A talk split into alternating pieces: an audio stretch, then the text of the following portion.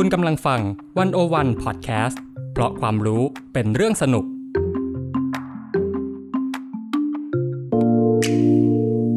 Press Cat เข้าถึงสื่อ เข้าใจสื่อในยุค disruption สื่อจะอยู่รอดไหม จะปรับตัวอย่างไร สุดารัตน์พรมศรีใหม่ คุยทุกเรื่องกับตัวจริงของวงการสื่อมวลชน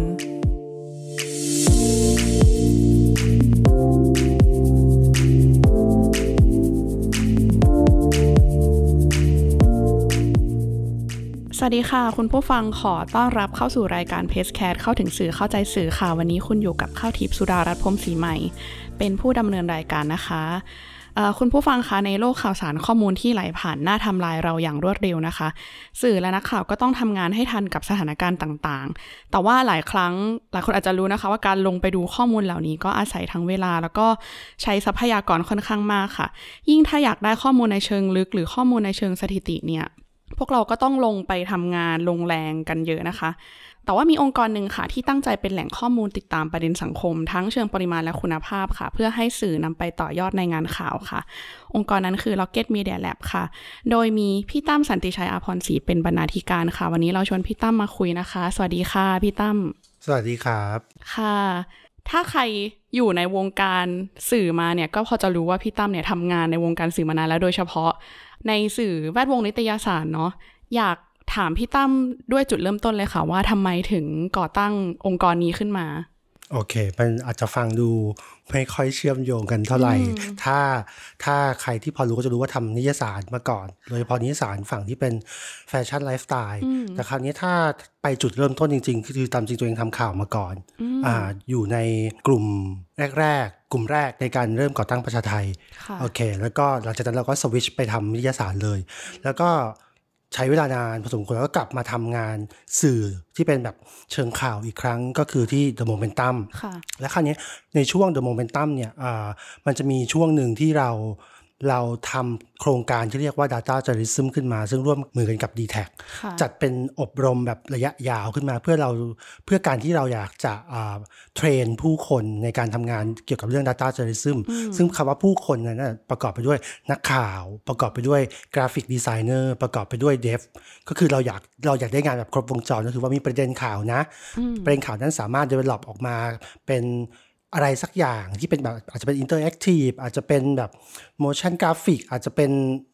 เว็บเบสหรืออะไรก็ตามคือให้มันให้มันมีความสนุกมากขึ้นอะไรเงี้ยเราเราทำสิ่งนั้นมาเมื่อน่าจะสักปี 62ถ้าจำไม่ผิดนะฮะอ่าแล้วก็หลังจากนั้นเนี่ยพอพอจบโครงการนั้นเรียบร้อยแล้วเราสักพักหนึ่งอะเราก็ออกจากอ่า The Momentum อ่าพอตอนที่ออกจาก The Momentum เนี่ยก็คิดว่า เอ๊ะ แล้วเราจะทำอะไรต่ออตอนที่คิดว่าแล้วเราจะทำอะไรต่อเนี่ยก็เลยกลับมาดูเพนพอยต์ของของตัวเองในฐานะการทำงานข่าวมาก่อนค่ะองค์กรที่เป็นที่เป็นดิจิทัลออนไลน์มาก่อนว่าเกิดอะไรขึ้น สิ่งที่ที่เราและเพื่อนๆ ตอนที่ร่วมก่อตั้ง Rocket Media Lab เนี่ยมองเห็นคล้ายๆกันก็คือว่าตอนที่ทำงานข่าวเนี่ยด้วยสถานการณ์ขององค์กรข่าวปัจจุบันเนี่ยมันมันต้องต่อสู้กับความไว ต่อสู้กับช่องทางออนไลน์ ต่อสู้กับอีกเยอะแยะมากมายที่อาจจะไม่ใช่มาในรูปแบบองค์กร เช่น อาจจะต่อสู้กับอินฟลูเอนเซอร์อาจจะต่อสู้กับเอ่อหน่วยงานต่างๆ หรือแบบเพจต่างๆ ที่บางทีก็ต้องทำเขาก็ทำข่าวเหมือนกัน หรือเขาก็แบบสามารถทำอะไรได้ฉับไวกว่าองค์กรข่าวด้วยซ้ำเนี่ยเพราะฉะนั้นเนี่ยนี่คือ pain point ที่เราเจอ pain point ที่สองก็คือว่า ในขณะที่เราต้องการทำงานเรื่องเรื่องหนึ่งซึ่งแบบเราอาจจะอยากจะลงลึกกับมัน อยากจะ ทำให้มันเป็นแบบงานฟีเจอร์ขึ้นมาหรืออยากเรียกว่างานสารคดีหรือ investigate หรือการสอบสอบสวนแบบเป็นงานชิ้นใหญ่ขึ้นมา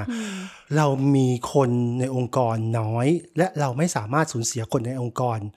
ไปทำสิ่งนั้นได้ แบบอะ ให้เวลาเธอ 15 วันนะอะไรเงี้ยมันเป็นไปไม่ได้เลยสำหรับองค์กรข่าวเล็ก ๆ องค์กรหนึ่งแล้วอีกอย่างที่สามก็คือว่าทุก ๆ ครั้งที่เกิดปรากฏการณ์อะไรขึ้นมาเนี่ยคือถ้าสมัยก่อนเนี่ยเวลาทำงานข่าวเนี่ยมันก็จะมีการสอนว่า เออ เกิดเหตุการณ์นี้ขึ้นมา เดี๋ยวเราโทรเช็คกับรัฐมนตรีคนนี้นะโทรเช็คเช็คกับรัฐมนตรีเสร็จอ่าเราโทรไปอีกแหล่งข่าวหนึ่งซึ่งอาจจะเป็นแบบโปรและคอนถูกไหมค่ะโอเค แต่คราวเนี้ยพอพอในสมรภูมิข่าวแบบใหม่เนี่ยหนึ่งเราต้องแข่งกับเวลาแล้วหรือ เราต้องแข่งกับทรัพยากรที่มีแล้ว เพราะเนี่ยข่าวข่าวหนึ่งมันจึงกลายเป็นรายงานแบบชั้นเดียว ใครพูดอะไรมา ก็บอกไปอย่างนั้น มันไม่มีเวลามานั่ง recheck กับ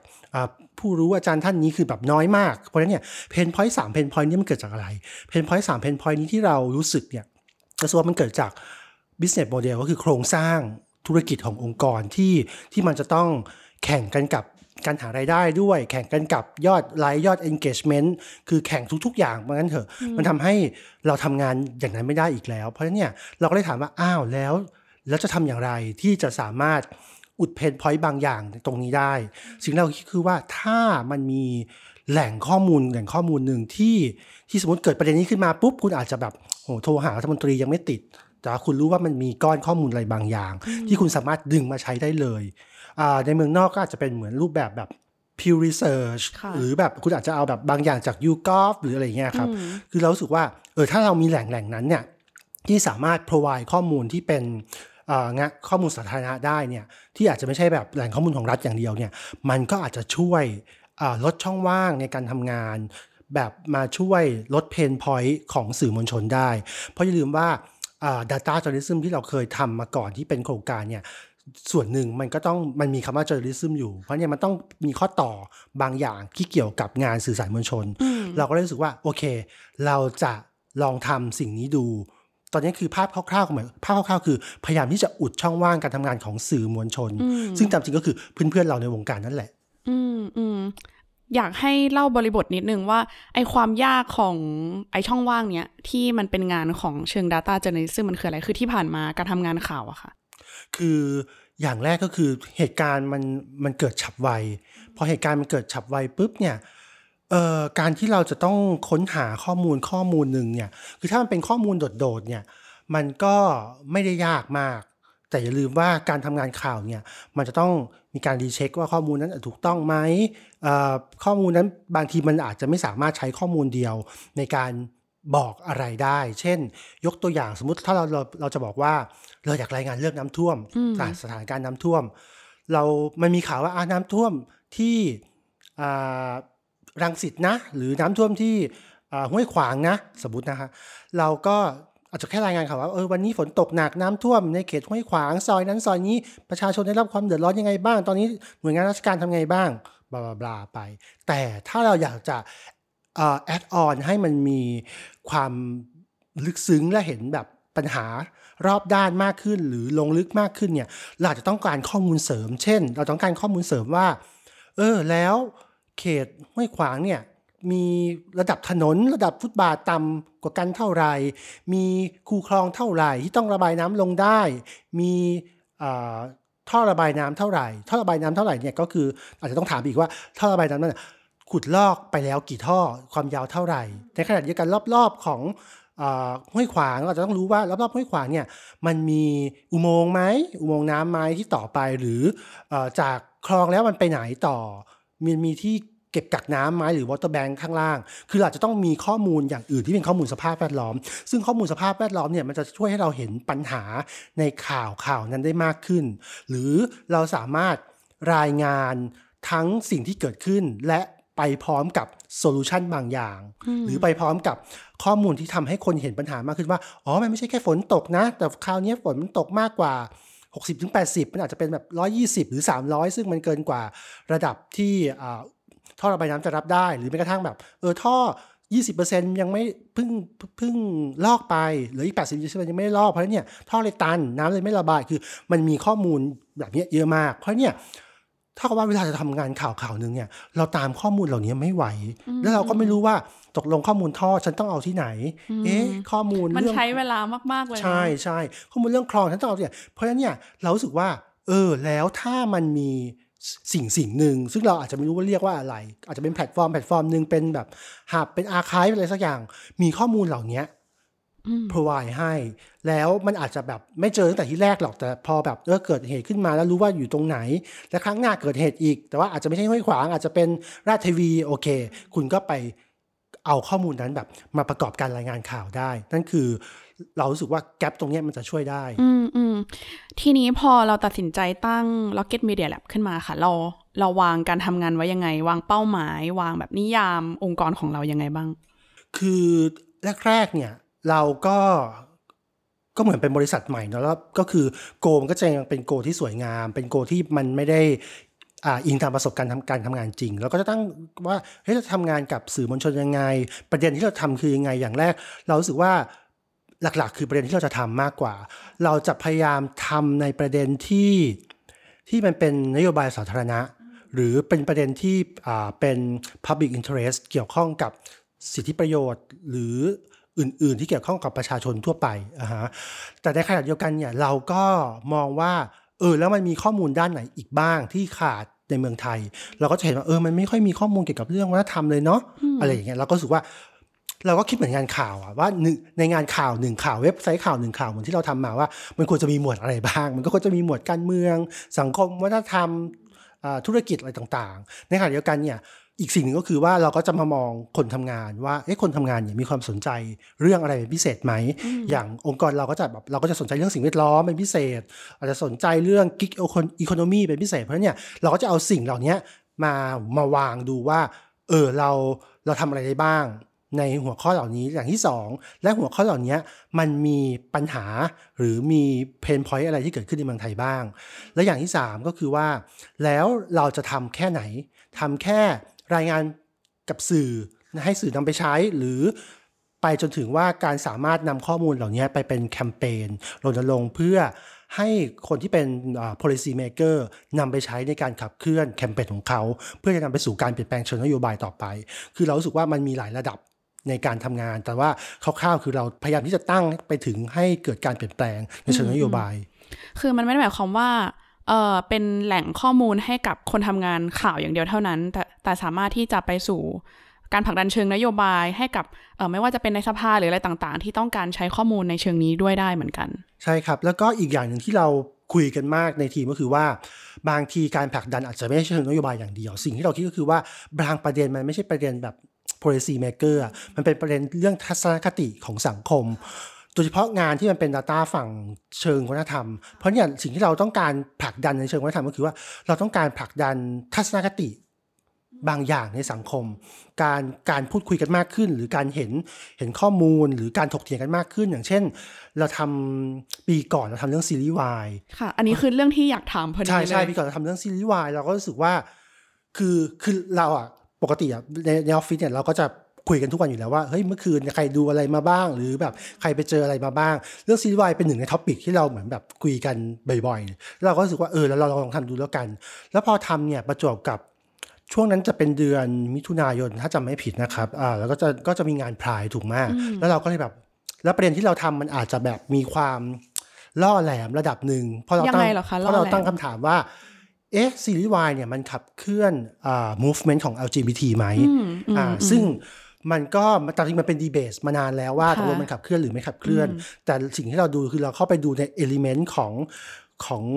บท element ของการแสดง element ขององค์ประกอบทุกอย่างของแต่ละซีรีส์ว่าเฮ้ยมันมีประเด็นที่มันขับเคลื่อน หรือมันมีประเด็นที่ against LGBT community ไหมอะไรเงี้ยแล้วเราก็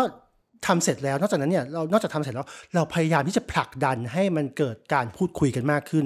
เราก็จัดวงเสวนาหลายรอบมาก ทั้งช่วงนั้น Clubhouse อาจจะดัง เราก็จัด Clubhouse เราก็จัดในที่อื่นๆ แล้วไปพูดตามเวทีอื่นเพื่อที่จะ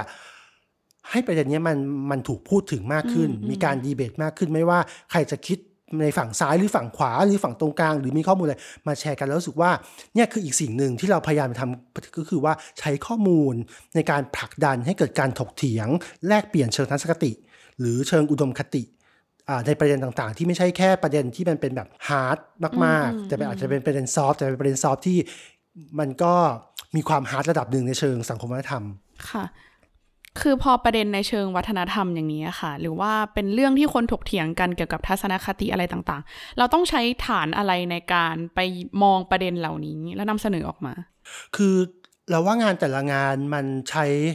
วิธีการหรือ methodology เนี่ยไม่ไม่เหมือนกันเลย เราก็จะเราก็จะใช้ไม่เหมือนกัน เราว่าอย่างแรกมันขึ้นอยู่กับการตั้งคำถามของเราก่อนว่า เราจะทำประเด็นนั้นในมุมมองไหน และเรามี material อะไรในการที่จะใช้มาเป็นฐานข้อมูล อย่างซีรีส์วายอย่างเงี้ยครับ material ของเราก็คือซีรีส์เพราะเนี่ยเพราะฉะนั้นเป็นมันก็ปฏิเสธไม่ได้เลยว่าเราต้องลงไปดูซีรีส์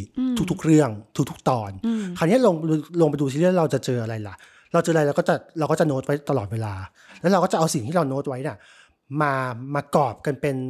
หน่วย มากรอบกันเป็นแยกมันเป็นบริบท แยกมันเป็นแคตตากรีแยก พอแยกแยกเสร็จเราก็จะเห็นหมวดหมู่อะไรบางอย่างของมัน พอเห็นหมวดหมู่อะไรบางอย่างของมัน เราก็จะสามารถสร้างโครงของสิ่งที่เรียกว่าฐานข้อมูลได้แล้ว เช่น เราอาจจะเห็นข้อมูลว่าเอ๊ะเรื่องนี้ทำไมแบบดาราสมทบที่เป็นผู้หญิงเนี่ยในในเรื่องเนี่ยถึงเป็นบทบาทที่โดนกระทำมากจังเลย ในขณะที่บางเรื่องอาจจะเป็นบทบาทที่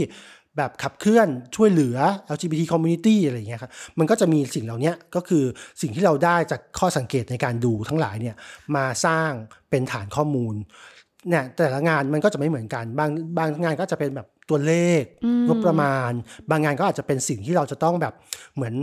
สร้างใครทีเลียขึ้นมาเองสร้างแคตตากรีขึ้นมาเอง เพื่อจะเก็บข้อมูลว่าเราจะเก็บอะไร อืมเมื่อกี้ฟังวิธีการเก็บข้อมูลซีรีส์ถ้า ถ้ามองจากความบันเทิงอะไรเงี้ยเรารู้สึกว่าเหมือนเอา เอางานที่ชอบเอาสิ่งที่ชอบมาทำงานแล้วอย่างนี้รู้สึกติดขัดไหมคะหมายถึงว่าแบบเหมือนเหมือนเพื่อความพักผ่อนแต่เราก็ต้องทำงานไปด้วยตลอดเวลาเออก็คือคนคือน้องที่ที่ที่เป็นคนเก็บข้อมูลคือเราแบ่งกันเก็บข้อมูล จะมีน้องอีกคนหนึ่งที่เก็บข้อมูลหลักก็จะบอกว่าเออหนูจะไม่ดูอีกแล้ว คือคือ มันเป็นซีรีส์อะมันไม่ใช่หนัง เพราะถ้าเป็นซีรีส์มันจะเป็นตอนนะตอนหนึ่งอาจจะแบบยาวสั้นต่างกันไปแต่ประเด็นคือว่าเราใช้เราดูมากกว่าสิบเรื่องอะเออแล้วเราก็รู้สึกว่าเออไม่ไม่ไหวแล้วที่ที่ที่จะดูแต่คราวเนี้ย ปรากฏว่างานแบบนี้ไม่ใช่แค่เรื่องนี้ที่เราทำเราทำอีกหลายเรื่องมากที่เป็นวิธีการเก็บข้อมูลแบบคล้าย ๆ แบบนี้อย่างเช่นเราทำเรื่องออตอนที่มีเรื่องโควิดเราก็ทำเรื่องว่าเอ้ยใครเป็นใครเป็นตัวการในการสร้างดราม่าเกี่ยวกับเรื่องโควิด แล้วก็เก็บการจากข่าว เพราะฉะนั้นเนี่ยทุก ทุกทุกการเก็บข้อมูลอะมันจะมีความเราสึกว่านักวิจัยจะไม่น่าจะเป็นเหมือนกันหมด ก็คือมีความแบบเหนื่อยหน่าย เบื่อหน่ายกับข้อมูลตรงหน้า แต่มันก็โชคดีที่มันมีกรอบเวลาอะไรบางอย่างใช่ไหมจะเก็บแค่ซีรีส์ที่เล่นในปีนี้อะไรเงี้ยพอพอมันมีกรอบก็จะช่วยได้เยอะ มันก็จะอาจจะมีโกว่าเออเดี๋ยวใกล้เสร็จละเดี๋ยวใกล้เสร็จละอะไรเงี้ยอืมค่ะเอ่อมีอีกเรื่องที่สงสัยค่ะ คือเวลาที่ที่เราพูดว่าเราเก็บข้อมูลอะไรต่าง ๆ บางทีมันเป็นเรื่องที่เกี่ยวกับ ประเด็นสาธารณะเนาะซึ่งบางครั้งเนี่ยมันมีสถานการณ์ที่เกิดขึ้นตอนนั้นเลย แล้วมันมีประเด็นขึ้นมาแล้วเราสนใจอยากทำสิ่งเนี้ยซึ่งงานอย่างที่พี่ตั้มทำเนี่ยค่อนข้างใช้เวลาประมาณหนึ่งเหมือนกัน เรื่องเวลาเป็นส่วนที่เข้ามาเกี่ยวข้องในการทำงานวิจัยของเราไหมคะก็ไม่ต้องนอนแค่นั้นเองนี่แบบพูดเหมือนพูดเล่นนะแต่พูดจริง สิ่งที่พูดจริงก็คือว่าถ้าใครติดตาม Rocket Media Lab เนี่ยหลายๆ คนอาจจะรู้จัก Rocket Media Lab จากงาน Bangkok Index อ่าซึ่งเกิดขึ้นเมื่อตอนเลือกตั้งผู้ว่ากทมใช่ไหมฮะ Bangkok Index เนี่ยคือ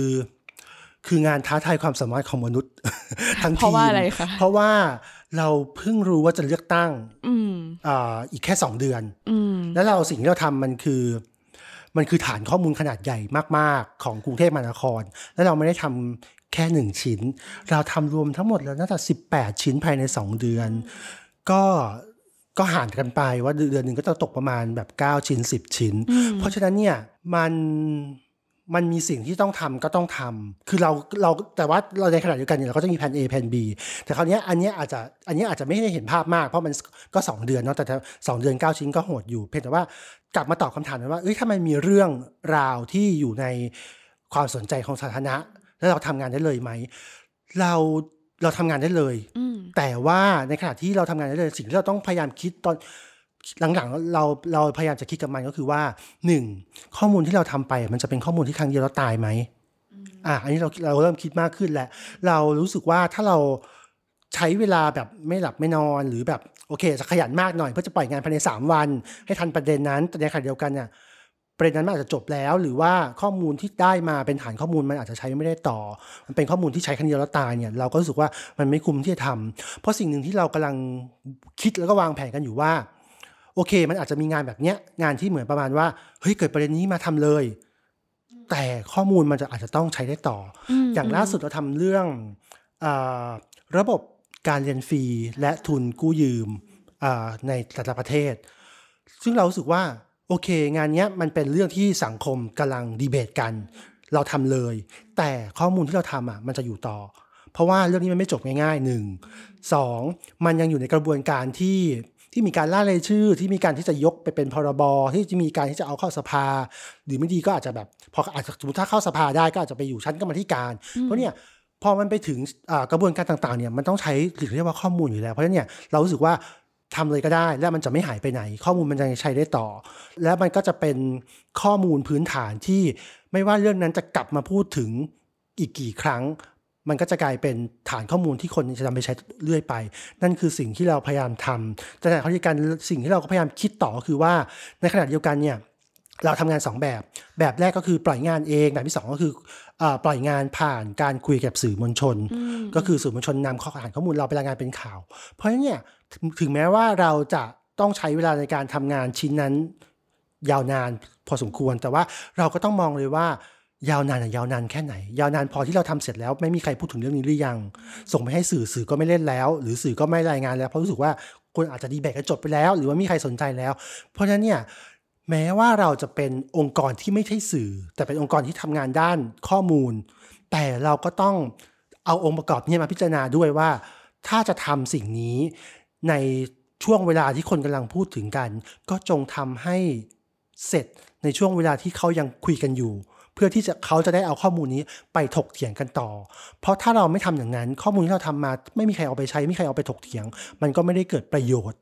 มากขนาดนั้น เราก็เลยรู้สึกว่า เพราะเนี่ยนอกจากปัจจัยของตัวข้อมูลว่ามันมันมหือมาขนาดไหน หรือว่ากว่าจะได้มามันยากขนาดไหน มันมีปัจจัยรายล้อมอีกมากมายก็คือปัจจัยเรื่องเวลาเหมือนกัน แสดงว่าถ้ามีเรื่องเวลาเข้ามาเกี่ยวข้อง แล้วก็เป็นประเด็นในเชิงสาธารณะที่มาเกี่ยวข้องกับเวลาด้วยเนี่ย เราจะมีการคัดเลือกกันอีกทีหนึ่งว่าเราจะเลือกเรื่องนั้นยังไงใช่ไหมคะ ใช่ครับคัดเลือกเนี่ยมันอาจจะไม่ถึงกับว่าเชิงคัดเลือก แต่ว่ามันจะเหมือนไปว่าลองดูข้อมูลพื้นฐานสักเล็กน้อยไหมว่ามันจะต้องใช้เวลามากหรือน้อย หรือเราตันหรือไม่ตันที่จะเดินไปอย่างเช่นจำได้ว่ามันมีช่วง ช่วงช่วงฟาร์มหมูที่ที่เป็นโรคอะฮะจำได้ไหมฮะค่ะตามจริงเราก็จะทำข้อมูลชิ้นนั้นเหมือนกัน แต่ว่าในขณะเดียวกันเมื่อเราลงไปดูข้อมูลแล้วรู้สึกว่า เออมันตัน มันเพราะมันเป็นข้อมูลที่มันเกี่ยวข้องกับเอกชนมาก เพราะเนี่ยพอข้อมูลที่เกี่ยวข้องกับเอกชนมากเนี่ยมันไม่มีฐานข้อมูลมากพอเพราะสิ่งที่เราหาได้เท่ากับสื่อหาได้ เพราะฉะนั้นเราก็จะรู้สึกว่าโอเคท่านยุติอืม ไม่ทำต่ออมและทั้งที่เราแบบคนข้อมูลไปครึ่งหนึ่งแล้วนะอืมเราก็รู้สึกว่าเออมันตันไปไม่มันตอบไปต่อไม่ได้ แล้วถ้าเราทำงานได้เท่ากับสื่อแล้วเราว่าสื่อเขาทำได้เหมือนกันเพราะเนี่ยเราก็ต้องทำต่อ ในขณะที่อย่างเช่น อย่างกยศเนี่ยเราก็เห็นแล้วว่าเออ มันไม่ตันแต่ว่ามันต้องใช้เวลามากพอสมควร เพราะเนี่ยเราก็สามารถจะทำยังไงให้มันเร็ว แล้วก็บิดวิธีการทำงานก็คือว่ารวบรวมสภาพกำลังในออฟฟิศว่า ลงมาทำงานชิ้นนี้ร่วมกัน แล้วก็แจกงาน เช่นอเธอเอาออสเตรเลียไปนะ เธอเอาเยอรมันไปนะ ฉันเอาอันเนี้ยก็คือมันมีหลายประเทศก็คือแจกพูดง่ายแจกโจทย์แจกข้อมูลกันไป หรือคนนี้ไปดูแค่ระบบกู้นะ คนนี้ไปดูระบบเรียนฟรีนะ คนนี้รีเช็คเรื่องนี้ให้พี่นะคืออะไรเงี้ย มันก็รู้สึกว่าพอพองานชิ้นหนึ่งมันมันช่วยกันทำก็จะเสร็จเร็วขึ้นเออแต่ขณะเดียวกันเนี่ยจะบอกว่างานชิ้นหนึ่งทำคนเดียวก็เป็นเป็นไปไม่ได้เลย เพราะว่าสุดท้ายเนี่ยทุก ๆ ชิ้นอะมันต้องมีการรีเช็ค เพราะเนี่ยงานหนึ่งชิ้นไม่สามารถทำคนเดียวได้ งานหนึ่งชิ้นต้องต้องมีผู้ร่วมทำสองหรือสามคนขึ้นไปอืมฟังดูแล้วพอเป็นงานในเชิงวิจัยหรือว่าการที่ต้องลงไปดูข้อมูลในเชิงลึกเนี่ยก็ใช้หลาย ๆ อย่าง ทั้งเวลาทั้งทรัพยากรสภาพกำลังต่างๆนะคะ เอ่อถ้าพูดถึงความท้าทายที่สุดของการทำงานนี้ค่ะ คืออะไร เราว่าถ้าถ้าความท้าทาย คือเราว่าเราว่ามันมันมันต้องดูเหมือนแบบว่าเอ่อกระบวนการของงานว่าตอนนั้นกระบวนการคืออะไร ความท้าทายแรกกระบวนการของงานก็คือว่า เราจะหาข้อมูลจากไหน นี่คือประเทศไทยอืมเออคือถ้าเราว่าที่อื่นก็คงมีปัญหาเหมือนกัน แต่อาจจะมากน้อยต่างกันแต่ประเด็นคือ ด้วยระบบของประเทศไทยอย่างที่เรารู้กันว่า ข้อมูลมันไม่ใช่ข้อมูลเปิดแม้กระทั่งข้อมูลรัฐเองก็ตาม หรือแม้กระทั่งการเป็นแบบ Open Data Government หรือแบบเอ่อ government 4.0 หรือ Digital Government ก็ตามเนี่ย ถ้าเราเป็นคนทำงานข้อมูลเราก็จะเห็นว่าเฮ้ยข้อมูลมันไม่อัปเดตนะ ข้อมูลมันแบบโอ้ข้อมูลล่าสุดปี 60ตอนนี้ปี 65 แล้วอะไรอย่างเงี้ยคืออย่างเงี้ยเราจะเจอข้อมูลอย่างนี้เต็มไปหมด เพราะเนี่ยความท้าทายแรกก็คือว่าเราจะไปหาข้อมูลมาจากไหน แล้วจะเข้าถึงแหล่งข้อมูลนั้นได้อย่างไร อันนี้คือความท้าทายใหญ่หลวงของคนทำงานข้อมูลเลย เพราะว่า นอกจากมันไม่มี provide ให้แบบที่เราสามารถแบบไม่จำเป็นต้องร้องขอเนาะมันก็ยังมีระบบร้องขอ ระบบร้องขอก็อาจจะต้องเจออุปสรรคอีกมากมาย เช่น ขอไป 3 เดือนแล้วยังไม่ได้ ขอเป็นไฟล์ดิจิตอลได้มาเป็นกระดาษอะไรอย่างเงี้ยคือเต็มไปหมด แล้วอย่างที่สองก็คือว่า ในกระบวนการการทำงาน เราจะสามารถนำข้อมูลหลาย ๆ ส่วนเนี่ยมาประกอบกันเพื่อเพื่อสร้างเป็นประเด็นที่น่าสนใจ หรือสร้างข้อมูลชุดใหม่ได้อย่างไร คือการทำงานข้อมูลมันไม่ใช่แค่เอาข้อมูลมารายงาน คือไม่ไม่ไม่ใช่แค่เอาข้อมูลชุดเดียวมารายงาน หรือเอาข้อมูลชุดเดียวมาทำเป็นอีโฟกราฟิก อย่างนั้นมันก็เป็นเหมือนแบบการรายงานข่าวทั่วไปที่สื่อก็ทำได้ เพราะฉะนั้นสิ่งที่เราจะทำก็คือเราต้องมีข้อมูลแวดล้อมอื่น ๆ มาประกอบ ถ้าภาษาของออฟฟิศเราเราก็จะบอกว่าเอาข้อมูลนี้มาคลอสกับข้อมูลนี้ซิเราจะได้เราจะได้อะไร เราจะเจออะไร และมันอาจจะไม่ใช่แค่แค่สองอาจจะเป็นสามหรือสี่ในขณะเดียวกัน บางข้อมูลมันอาจจะไม่ไม่บอกอะไรเราเลย เช่นเราทำข้อมูลเรื่องขยะกรุงเทพมหานคร ข้อมูลขยะในกรุงเทพมหานคร ข้อมูลพื้นฐานที่เรามีก็คือ ข้อมูลเมืองขยะในแต่ละเขต ซึ่งถามมันบอกอะไร มันก็ไม่บอกอะไร มันก็บอกแค่ว่าห้วยขวางเท่าไรพญาไทเท่าไร แล้วแล้วไงล่ะ เราก็ไม่เข้าใจ เราก็ไม่รู้ว่าเราจะบอกไปทำไมว่าห้วยขวางเท่านี้พญาไทเท่านี้ มันไม่ได้อะไร แต่มันต้องหาข้อมูลอื่นๆมาแวดล้อมเพื่อจะชี้ประเด็นให้ได้ว่าแล้วตกลงปัญหาของขยะในกรุงเทพคืออะไร เพราะฉะนั้นเนี่ยการทำข้อมูลในเมืองไทยมันจึงไม่ได้ทำแบบตรงไปตรงมาขนาดนั้นว่า ก็เอาข้อมูลจำนวนขยะมาบอกสิมันมันไม่ได้ เพราะฉะนั้นสิ่งที่เราต้องทำต่อคืออะไรอะเส้นทางขยะอืมขยะไปไหนตกหล่นตรงไหนบ้าง แล้วสุดท้ายมันไปถึงตรงไหน แล้วโครงการในอนาคตมันจะมีตรงไหนอีกบ้าง คือเราต้องทำเหมือนแบบ เหมือนข้อมูลแวดล้อมอีกเยอะมากอืมเพื่อที่จะให้งานชิ้นหนึ่งมันกลมและสมบูรณ์ที่สุดพูดง่ายๆว่ามันต้องตอบคำถามให้ได้ว่า ข้อมูลที่คุณให้คืออะไร ข้อมูลแวดล้อมคืออะไร ประเด็นเรื่องนั้นและปัญหาเรื่องนั้นคืออะไร และ solution เรื่องนั้นคืออะไรมันอาจจะต้องไปถึงระดับ solution ด้วยซ้ำ จนต่อมากระบวนการเมื่องานเสร็จแล้ว เรารู้สึกว่าเออข้อมูลเราได้ค่อนข้างกลมระดับหนึ่ง และมีสิ่งเหล่านั้นที่พูดมา สิ่งที่เราต้องทำต่อก็คือว่าแล้วทำยังไงข้อมูลถึงจะเข้าถึงง่ายอืมมันก็กลายเป็นกระบวนการของเหมือนเชิงสื่ออีกทำอินโฟกราฟิกยังไงให้สวยทำอินโฟกราฟิกยังไงให้เข้าใจได้ง่ายอินโฟกราฟิกนี้ข้อมูลเยอะไปทำยังไงดีอะไร คือมันมีแบบกระบวนการ1 ถึงสิบเนี่ยเต็มไปหมด ซึ่ง ซึ่งตามจริงมันจะไม่ มันจะไม่ยากขนาดนี้ถ้า ระบบของเมืองไทยมันไม่ได้เพราะอมันไม่ได้มีความเฉพาะตัวขนาดนี้ คือระบบของเมืองไทยมันมีความเฉพาะตัวมาก เฉพาะตัวตั้งแต่การที่แบบเข้าถึงข้อมูลไม่ได้เฉพาะตัวตั้งแต่แบบ คนก็จะแบบไม่เสพเฉพาะตัวตั้งแต่แบบสื่ออาจจะไม่มีเวลามานั่งอ่านแบบบทความเราที่เราส่งไปให้ 20 หน้าแล้วย่อยออกมาเขาอาจจะต้องการสำเร็จรูปกว่านั้นเขาต้องการการชี้ประเด็นเลยเขาจะต้องการแบบงานกึ่งสำเร็จรูประดับหนึ่งเพราะนั้นเนี่ยพูดง่ายเราต้องทำเหมือนแบบ สำเร็จรูปร้อยเปอร์เซ็นต์น่ะอืมแล้วต้องทำภายใต้การวางแผนว่า ถ้าคนจะต้องเข้าใจมากขึ้นควรจะเป็นอินโฟแบบนี้ เราควรจะต้องเอาไปแบบทำเทรดแบบนี้ใน Twitter นะอะไรอย่างเงี้ยคือมันมีแบบเขาเรียกอะไรแผน A B C เต็มไปหมดอะอืมเพราะเนี่ยการทำงานองค์กรที่เรียกว่าข้อมูลข่าวสารในเมืองไทยอะมันจึงไม่ใช่แบบแค่ข้อมูลข่าวสารอะ มันเต็มไปด้วยกระบวนการที่อาจจะต้องบวกการสื่อสาร บวกการเหมือนวาง strategy ในการทำงานอีก บวกแบบการจะต้อง connect กับผู้คนอีกมากมาย เช่น สมมติถ้าเราบอกว่าเฮ้ยงานชิ้นเนี้ยฉันจะต้องผลักดันให้ไปสู่ policy maker ให้ได้ เราจะต้องไปคุยกับคนอีกมากมายคุยกับพรรคการเมืองไหมไปคุยกับ change org ไหมไปคุยกับองค์กรที่ทำเรื่องนี้อยู่แล้วไหมคือแบบมันจึงกลายเป็นงานที่ ไม่รู้จะเรียกว่าอะไรอะแต่แต่รู้สึกว่าโอเคมันเริ่มต้นด้วยข้อมูล แต่เราจะไปจบที่ไหนก็อีกเรื่องหนึ่งแต่เพียงแต่ว่าในกระบวนการที่จะไปจบอะมันเต็มไปด้วยงานอีกมากมายที่ต้องทำมากกว่างานข้อมูล อืม พูดถึงเรื่องต้นทุนข้อมูลตรงนี้ค่ะ โอเค มันจะมีบางอย่างเนาะที่พี่ตั้มก็พูดมาแล้วว่า พอดีว่าประเทศไทยเนี่ย ความเป็นหน่วยงานรัฐหรืออะไรบางอย่างเนี่ย ไม่ใช่แค่หน่วยงานรัฐ หลาย ๆ อย่างเนี่ยค่อนข้างที่จะเข้าถึงยากในเชิงข้อมูล หรือว่ามีบางอย่างเนี่ย บางกรณีที่จะไม่มีการเก็บข้อมูลได้ซ้ำอย่างที่เข้าเข้าไปเห็นที่บางอย่างที่ Rocket Media Lab ต้องเก็บข้อมูลเอง เช่นเออล่าสุดก็คือการเก็บค่าใช้จ่ายของคนที่เป็นโรคซึมเศร้าอย่างเงี้ยค่ะ แบบเนี้ยพอเราลงรูปฟอร์มลงไปว่าอยากให้คนมาช่วยกันตอบอย่างเงี้ย คือไม่แน่ใจว่าพอเราเก็บข้อมูลได้แค่คนที่มาติดตามเราอย่างเงี้ยมันข้อมูลมันจะกระจายไปถึงภาพรวมหรือสามารถเล่าเรื่องทั้งหมดได้ยังไงว่าเหตุการณ์มันเป็นแบบนั้นแบบนี้ อันนั้นคือแค่หน้าบ้าน อืมระบบหลังบ้านเราทำงานหนักกว่านั้นอืมคือระบบหลังบ้านอ่าอย่างเช่นข้อมูลเรื่องอาการเก็บข้อมูลเรื่องค่าใช้จ่ายอ่าเป็นทอนเฮลเนี่ยโรคซึมเศร้าเนี่ยไม่เราไม่ใช่แค่ปล่อยแค่หน้าบ้าน เราปล่อยหลังบ้านอีกเยอะหลังบ้านคือหมายความว่า ปล่อยตามมหาลัยอืมอ่า ปล่อยตามองค์กรที่เป็นก็คือปล่อยตามองค์กรที่เป็นแพทย์ เรามีเพื่อนเป็นหมอมากมาย เพื่อนเราก็บอกว่าแกช่วยฉันหน่อยสิ เธอไปคอนเนคกับหมอจิตจังหวัดเธอช่วยปล่อยนี้ให้หน่อย คือเราทำงานอีกเยอะมากมาย เราอืมเราอืมค่อนข้างเอ่อเอ่อเราค่อนข้างconcern เรื่องนั้นว่าเขาเรียกอะไร demography ของคนที่จะมาลงข้อมูลอะมันจะกระจะกระจุกตัว เพราะสิ่งเนี้ยเราก็ได้รับอ่า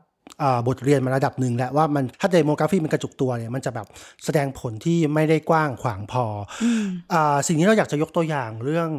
งานไรเดอร์ที่เราทำค่ะงานไรเดอร์ที่เราทำเมื่อปีที่แล้วเนี่ยน่าจะเป็นฐานข้อมูลแรก ๆ ในเมืองไทยเลยที่ที่เก็บข้อมูลเรื่องนี้ แบบแบบกว้างหน่อย สิ่งที่เราทำก็คือว่าเราไม่กล้าจ้างบริษัทที่ไปแบบรับทำแบบสอบถามอะอืม แต่ในขณะเดียวกันบริษัทเราก็มีคนน้อยมากที่จะลงไปทำแบบสอบถามเอง แต่เราก็ไม่กล้าจ้างเพราะเรารู้สึกว่า เรากลัวเรื่องข้อมูลผิดพลาดอืมอ่าเพราะฉะนั้นเนี่ยสิ่งที่เราทำก็คือว่าทำทุกวิธีทางให้แบบสอบถามนั้นมันไปถึงไรเดอร์ตัวจริง และกระจายมากพอ สิ่งที่ทำคืออะไรสิ่งที่ทำก็คือว่า เราจ้างพี่น้องเราเองที่ที่กระจัดกระจายอยู่ทั่วประเทศ เช่นอ่าอย่างนี้อย่างเราเนี่ยจ้างน้องสาวให้ น้องสาวเนี่ยให้ไปให้ให้น้องเขยช่วยทำอีก ก็คือเขาอยู่ศรีสะเกดอืมเขาก็ลงพื้นที่ศรีสะเกดให้เรา อย่างน้องอีกคนนึงอยู่อยู่เชียงใหม่ค่ะ ซึ่งเป็นเคยเคยเป็นน้องฝึกงานของออฟฟิศเราซึ่งตอนนี้ก็เป็นพนักงานออฟฟิศเราแล้วอืมก็ไปกระจายที่เชียงใหม่อืมในขณะเดียวกันน้องอีกคนหนึงอยู่พิษณุโลกก็กระจายพิษณุโลกให้เราอีกคนหนึงอยู่ภูเก็ตอีกคนหนึงอยู่สงขลาคือคือทุกคนที่ลงไปทำงานอะ ไม่ใช่คนที่ทำงานทำแบบสอบถาม คือไม่ใช่อาชีพเขา อาชีพเขาอาจจะเป็นแบบ เป็นหลายเบื่ออาชีพเขาเป็นครูเป็นพนักงานบริษัทเป็นอะไรเพียงแต่ว่าเขาแค่รู้จักเรา แล้วเขารู้ว่าสิ่งที่เราทำอะมันคืออะไร แล้วเขาจะเขารู้ว่าสิ่งที่เราอยากจะได้อะ มันจะมีประโยชน์ และเขารู้สึกว่าเขาอยากมีส่วนร่วมในสิ่งนั้นอืมในกรุงเทพเช่นเดียวกัน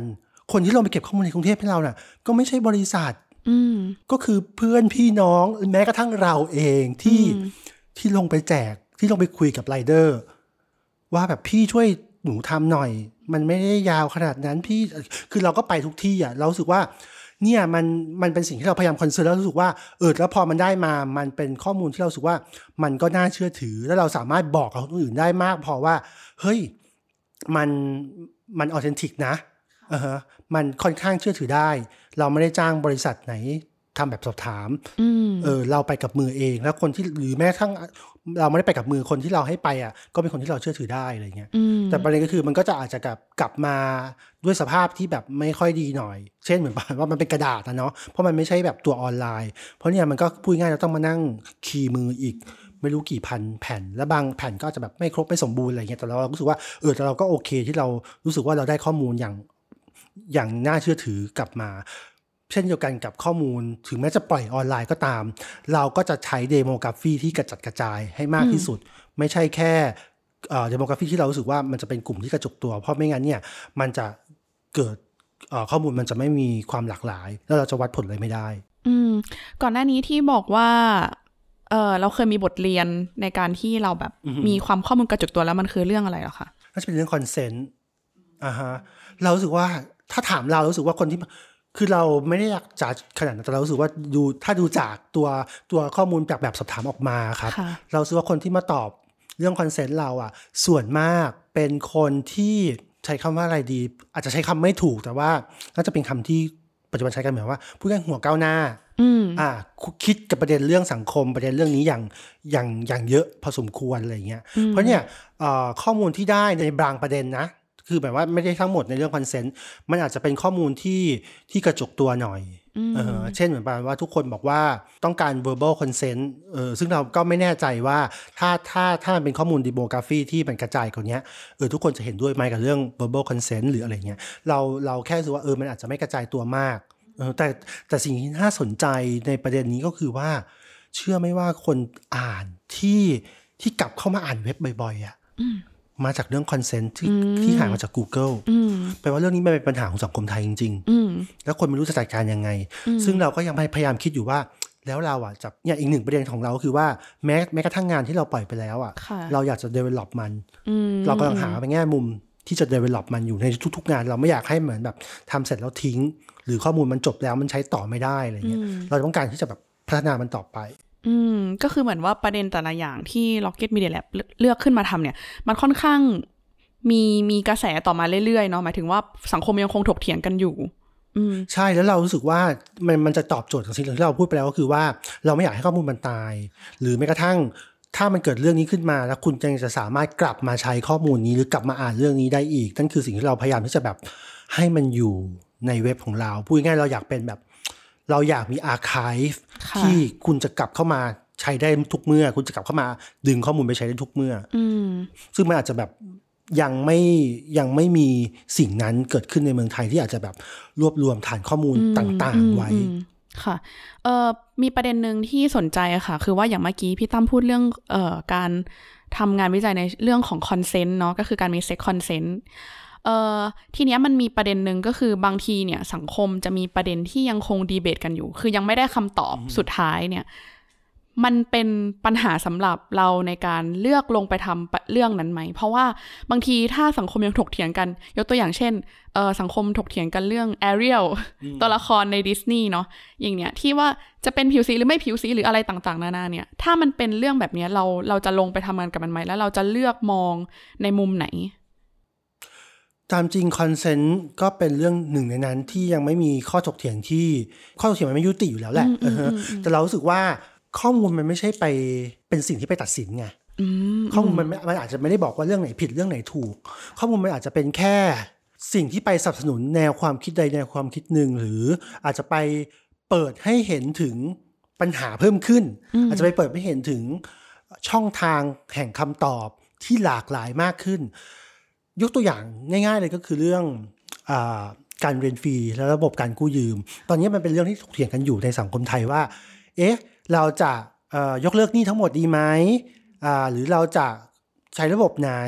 หรือเราจะเดินทางไปถึงการเรียนฟรีระดับอุดมศึกษาเลย เราก็ทำสิ่งนี้ แล้วข้อมูลออกของเราออกมา ถ้าถ้าใครได้อ่านก็จะรู้สึกว่า เอ๊ะ Rocket Media Lab เนี่ย against campaign หรือเปล่าทำจริงเราไม่ได้ against campaign แต่เรา เราวางเราแบร์ข้อมูลให้เห็นว่า เออมันมีแนวคิดเรื่องนี้หรือการปฏิบัติเรื่องนี้ในประเทศต่างๆ อย่างไรบ้าง และในประเทศต่างๆนั้นปฏิบัติภายใต้กรอบของอะไรอืมเช่น เราพูดถึงเรื่องสมมติเราพูดถึงเรื่องการเรียนฟรีเราพูดแล้วเราไปสมมติเราเข้ายกตัวอย่างฟิลิปปินส์ฟิลิปปินส์เป็นประเทศที่ใกล้เคียงกับไทยมากในไม่ว่าจะเป็นเรื่อง ประชากรเรื่อง GDP เรื่องค่าแรงขั้นต่ำเรื่องอะไรอย่างเงี้ยใกล้เคียงกับไทยมากฟิลิปปินส์จะเป็นคู่คู่ที่เรานำไปเปรียบเทียบกับไทยบ่อย แต่ฟิลิปปินส์มีกฎหมายเรียนฟรีแล้วในระดับอุดมศึกษา แต่ในขณะเดียวกันเนี่ยถามว่าสิ่งที่เราจะต้องดูอะเราอาจจะไม่ได้ต้องเราอาจจะไม่ได้ดูแค่ว่าเฮ้ยประเทศนี้มีกฎหมายเรียนฟรีแล้วทำไมไทยยังไม่มีหรือประเทศนั้นมีอย่างนี้แล้วทำไมไทยยังไม่มี เราจะต้องดูข้อมูลเบื้องหลังต่างๆ ว่า เออ แล้วทำไมประเทศฟิลิปปินส์ถึงมีกฎหมายเรียนฟรีมันมาจากอะไร และมันช่วยอะไรหรือไม่ช่วยอะไร อย่างฟิลิปปินส์เนี่ยเมื่อดูข้อมูลก็จะพบว่า โอเค มันช่วยให้คนเข้าถึงการศึกษาระดับอุดมศึกษาเพิ่มขึ้นจริง แต่มันก็จะไปมีปัญหาอีกอื่น ๆ อีกมากมาย เช่นเอ่อค่าเทอมฟิลิปปินส์ไม่ได้แพงอยู่แล้วค่ะมันอาจจะแบบไม่ได้ไปช่วยให้ และอีกอย่างหนึ่งข้อมูล demography ก็จะเห็นว่ามันอาจไม่ช่วยให้คนที่แบบคนจนจริงๆอะเพราะคนจนจริงๆมันตก ตกตกการศึกษาไปก่อนหน้านั้น แล้วคนที่ได้ประโยชน์จริงๆ จากจากกฎหมายเนี้ยก็คือคนระดับชนชั้นกลางขึ้นไปไปจนถึงระดับชนชั้นบน ซึ่งมันก็จะมีตัวเลขออกมาเลยว่าแบบเฮ้ยกี่เปอร์เซ็นต์นะที่เป็นคนระดับเท่านี้ที่ได้ประโยชน์พูดง่ายๆ ถ้าถ้าไปดูข้อมูลก็จะเห็นว่าสังคมเรามันจะแบ่งข้อมูลตามฐานะทางเศรษฐกิจเนี่ยเป็น 10 ขั้นเนาะก็คือ decile หนึ่ง decile สิบคนที่อยู่ใน decile 9 10 ก็คือรวยมากๆเนี่ยคือคนที่ได้ประโยชน์จากกฎหมายนี้ในขณะที่ decile หนึ่งกับ decile สองอะมีแค่แบบ10กว่าเปอร์เซ็นต์อะไรอย่างเงี้ยแต่ว่ามันก็ไม่ได้หมายความว่าเราจะเอาข้อมูลของฟิลิปปินส์มา against ไทยว่า เห็นไหมล่ะข้อมูล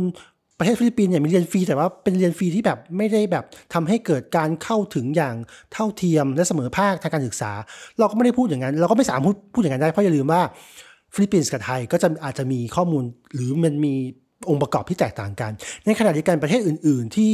ที่เราเอามายกตัวอย่าง อย่างเช่นอ่าออสเตรเลีย หรืออังกฤษ หรือเยอรมันไม่ว่าจะเป็นเรื่องแบบการกู้ยืมเนี่ยมันก็ไม่ได้เอามาบอกว่าเฮ้ยประเทศไทยไม่ควรยกเลิกหนี้ร้อยเปอร์เซ็นต์นะอะไรเงี้ยเพียงแต่ว่าสิ่งที่เราทำข้อมูลนั้นน่ะเราอยากจะทำให้เห็นภาพ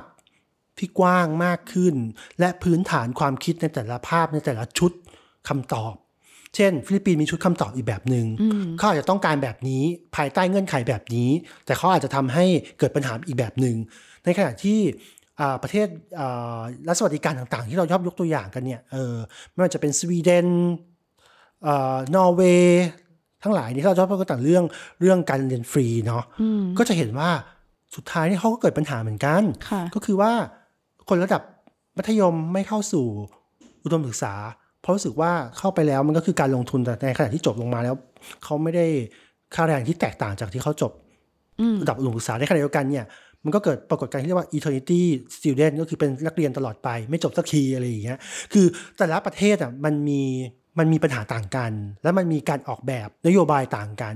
เราก็เลยรู้สึกว่าเพราะเนี่ยถ้าเราจะคุยเรื่องนี้ในประเทศไทย เราก็เออมาดูปัญหามาดูข้อมูลมันดูแฟกเตอร์ต่างๆ ที่เรามีเช่น เราต้องดูสภาพเศรษฐกิจไหมเราต้องดูงบประมาณไหมเราต้องดูอ่าจำนวนคนจนไหมเราต้องดู อะไรต่างๆอีกมากมายหรือแบบการ privatize หรือ deprivatize มหาวิทยาลัยในประเทศไทยอะไรเงี้ยมันมีองค์ประกอบมากมาย เพราะเนี่ยภายใต้การเถียงกันธรรมดาที่ทุกที่เถียงกันปัจจุบันเนี้ยคือเถียงกันภายใต้แค่ idealism อย่างเดียวเนี่ยว่าแบบ เธอไม่อยากให้ทุกคนเข้าถึงสวัสดิการการศึกษาฟรีเหรอคือแบบเราสึกว่ามันอาจจะเป็นวิธีการเถียงแบบหนึง่งแต่มันมีข้อมูลอีกหลากหลายมาก ที่นำมาใช้สนับสนุนและนำมาใช้ดีเบต กันในเรื่องนี้ได้ นั่นคือสิ่งที่เราพยายามจะทำก็คือว่า เอาข้อมูลมาแบร์ให้ดูแล้วถ้าข้อมูลไหนมันเป็นประโยชน์ ต่อการขับเคลื่อนประเด็นอะไรในเมืองไทย เราก็อยากให้หลาย ๆ คนหยิบข้อมูลนั้นนำไปใช้ในการทำแคมเปญหรือในการที่แบบนำไปสู่การออกนโยบาย อืม คือสุดท้ายแล้ว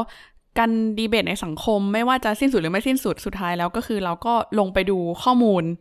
ต่างๆ แล้วมาแบร์ให้ดูดีกว่าเนาะ อืมเออจริง ๆ อยากขยับไปเรื่องในเชิงสังคมมากขึ้นค่ะ ก็คือว่าจริง ๆ ต้องนับว่า Rocket Media Lab เนี่ย ก็คือเป็นเออเป็นองค์กรไม่ไม่แน่ใจจะเรียกแรก ๆ ได้หรือเปล่า แต่ก็เป็นองค์กรหนึ่งที่ตั้งใจที่จะให้สาธารณะสามารถหยิบข้อมูลไปใช้ได้ฟรีเนาะแล้วถ้าเรามองภาพรวมองค์กรที่เป็นในเชิงข้อมูลแบบนี้ค่ะ ไม่ว่าจะเป็น Data Journalism ถ้าถามความเห็นพี่ตั้มมองว่าภาพรวมสังคมนะตอนนี้ องค์กรในลักษณะนี้มีมากน้อยแค่ไหน แล้วแบบตอบโจทย์กับสังคมไทยมากน้อยแค่ไหน คือเราว่าตามจริงอะข้อมูลอะมันมีทั่วไปหมดเลย ข้อมูลรัฐก็มีเพียงแต่อย่างที่เราบอกตอนต้นนั่นเนาะก็คือแบบว่ามันไม่อัปเดตหรือเข้าถึงยากหรือไม่ได้แบบอยู่ในที่เดียวกันอะไรอย่างเงี้ยหรือก็อาจจะมีอยู่ในที่เดียวกันแต่เป็นที่เดียวกันที่แบบ มันก็คนไม่รู้จะเอาไปทำไม อย่างแรกสิ่งที่เราต้องมันอาจจะย้อนกลับไปถึงที่เราพูดก็คือว่า คนเห็นตัวเลขคนไม่เข้าใจหรอก อืม คือตามจริงข้อมูลเรามาก็ข้อมูลรัฐแหละ แต่คนไม่เข้าใจหรอก มันต้องการกระบวนการในการบ่งบอกว่าตัวเลขนั้นมีปัญหาอะไร ตัวเลขนั้นกำลังจะบ่งบอกประเด็นอะไรในสังคม data journalism อาจจะไม่ใช่แค่เอาตัวเลขหรือเอาข้อมูลมามาแบร์หรือมาทำอินโฟกราฟิกอย่างเดียวอะมันต้องชี้ให้เห็นประเด็นด้วยว่าประเด็นนั้นเกิดอะไรขึ้น อย่างที่สองอย่าลืมว่าอีกสิ่งหนึ่งที่เราทำอะอย่างที่บอกข้อมูลเชิงสังคมใช่ไหมเรารู้สึกว่า เออ ข้อมูลเนี้ย มันเป็นข้อมูลที่ไม่มีองค์กรไหนทำในเมืองไทย อืมคือคือการทำงานข้อมูลในเมืองไทยเราจะชอบเหมือนประมาณว่าก็เอาข้อมูลสิ่งที่สิ่งที่มีอยู่แล้ว มาแบบดัดแปลงมาเล่นแร่แปรธาตุหรือแม้กระทั่งเอาไป cross กับข้อมูลอื่นๆอะไรอย่างเงี้ยซึ่งเราก็ทำเหมือนกันนะครับแต่ว่าข้อมูลที่สร้างใหม่อะมันไม่มี และมันไม่ค่อยมีองค์กรไหนทำนอกจากคนที่แบบทำงานวิจัยระดับ บิ๊กบิ๊กเลยอะก็คือ TDRI หรือพระปกเกล้าหรือองค์กรวิชาการตามมหาลัยต่างๆ ไม่ว่าจะเป็นธรรมศาสตร์จุฬาหรือที่อื่นๆเนี่ยแต่มันต้องเป็นโครงการบิ๊กบิ๊กเขาถึงจะมีการเก็บข้อมูลกัน ในขณะที่เราก็จะรู้สึกว่าเออมันก็จะมีข้อมูลที่บางส่วนที่คนไม่คิดกัน แล้วมันไม่มันไม่เคยเกิดเป็นข้อมูลมาก่อน เช่นซีรีส์วายถ้าคุณไม่ทำถ้าคุณไม่ทำวิทยานิพนธ์ปริญญาโทหรือปริญญาเอก คุณจะนั่งเก็บข้อมูลไหมอย่างเงี้ย หรือ consent อย่างเงี้ย หรือแบบ แบบเรียนที่เราทำหรือแม้กระทั่งไรเดอร์ซึ่งไรเดอร์โอเคอนาคตอาจจะมีคนเก็บข้อมูลอยู่แล้ว ซึ่งตอนนี้คนเก็บข้อมูลเยอะ เพียงแต่ว่ามันจะมีอะไรอย่างเงี้ยที่อยู่นอกเหนือ การเก็บข้อมูลหรือการมีฐานข้อมูลอะที่ไม่ใช่ข้อมูลของรัฐอะนั่นคือเป็นอีกสิ่งหนึ่งที่เราเรามองว่าเราควรจะเป็นองค์กรที่ที่ลุกขึ้นมาทำข้อมูลเหล่านี้ ทุกๆ ครั้งที่เราเริ่มทำงานฝั่งที่เป็นข้อมูลเชิงนโยบายของรัฐมากไปแล้ว เราก็จะสะกิดกันในทีมว่าแบบ เฮ้ยเรายังไม่มีข้อมูลเรื่องวัฒนธรรมออกเลยนะสองเดือนสามเดือนนี้เออยังไงดีอะไรเงี้ยหรือแม้กระทั่งปีหนึ่งเราก็จะวางแผนเลยว่า จะมีข้อมูลแบบเก็บข้อมูลอะอย่างเช่นแบบสอบถามหรืออะไรก็ตามอะกี่ชิ้นอืมเรื่องอะไรบ้างแล้วเราสนใจเรื่องอะไร อย่างอ่าตัวค่าใช้จ่ายเมนท l เฮลที่เรากำลังเก็บกันเนี่ย ก็เป็นสิ่งที่เราตกค้างมาจากปีที่แล้ว แล้วเราแบบมาโดนเรื่องกรุงเทพแทรกก่อนค่ะเพราะฉะนั้นเนี่ยเราก็จะวางแผนกันอย่างนี้ว่าเฮ้ยมันจะมีข้อมูลอะไรที่มันยังไม่มีในเมืองไทย แล้วมันจะสามารถ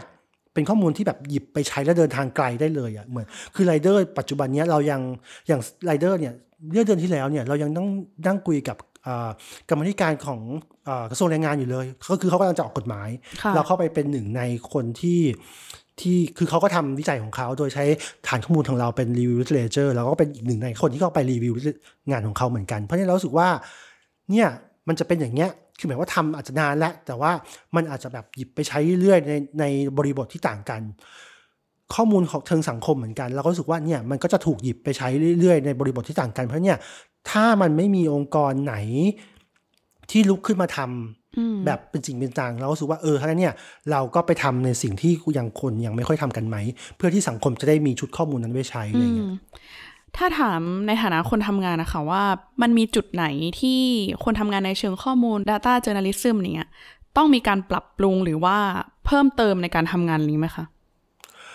เอ่อในแง่ไหนเอ่ย เช่นแบบว่าการเก็บข้อมูลเองหรือว่าการนำเสนออะไรอย่างเงี้ยเรามองเห็น